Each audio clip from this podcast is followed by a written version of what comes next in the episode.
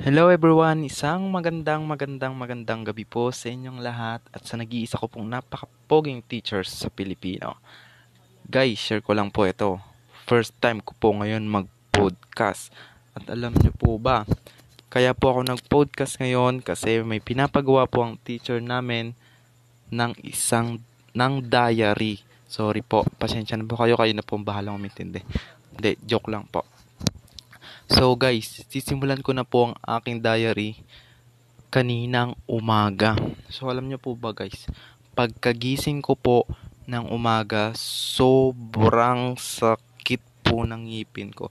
Tapos alam niyo po yung feeling na sobrang dami niyo pang gagawin. Alam niyo ba yung feeling na yun, 'di ba guys? Ang ano, nakakainis na nakakairat na na parang gusto mo na magbigte pero wag wag wag niyo pong gagawin yan Huwag niyo po akong gagayahin. Joke lang po. Siyempre po, ayun na nga po guys, napakarami ko pong ginawa activity po kasama na po itong kay sir.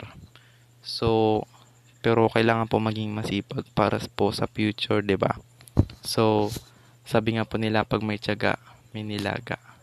So, ayun na nga po, po guys, hanggang sa dumating na po yung tanghali.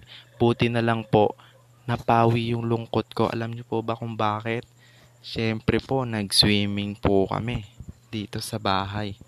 So, ayun, kaya natanggal po yung sakit ng ngipin ko. yun lang pala yung gamot, no, guys. So, ayun po. Uh, nag-swimming po kami buong maghapon. Kaya po, gabi na po ako nakagawa ng aking podcast para sa aking unang araw na diary para sa Pilipino.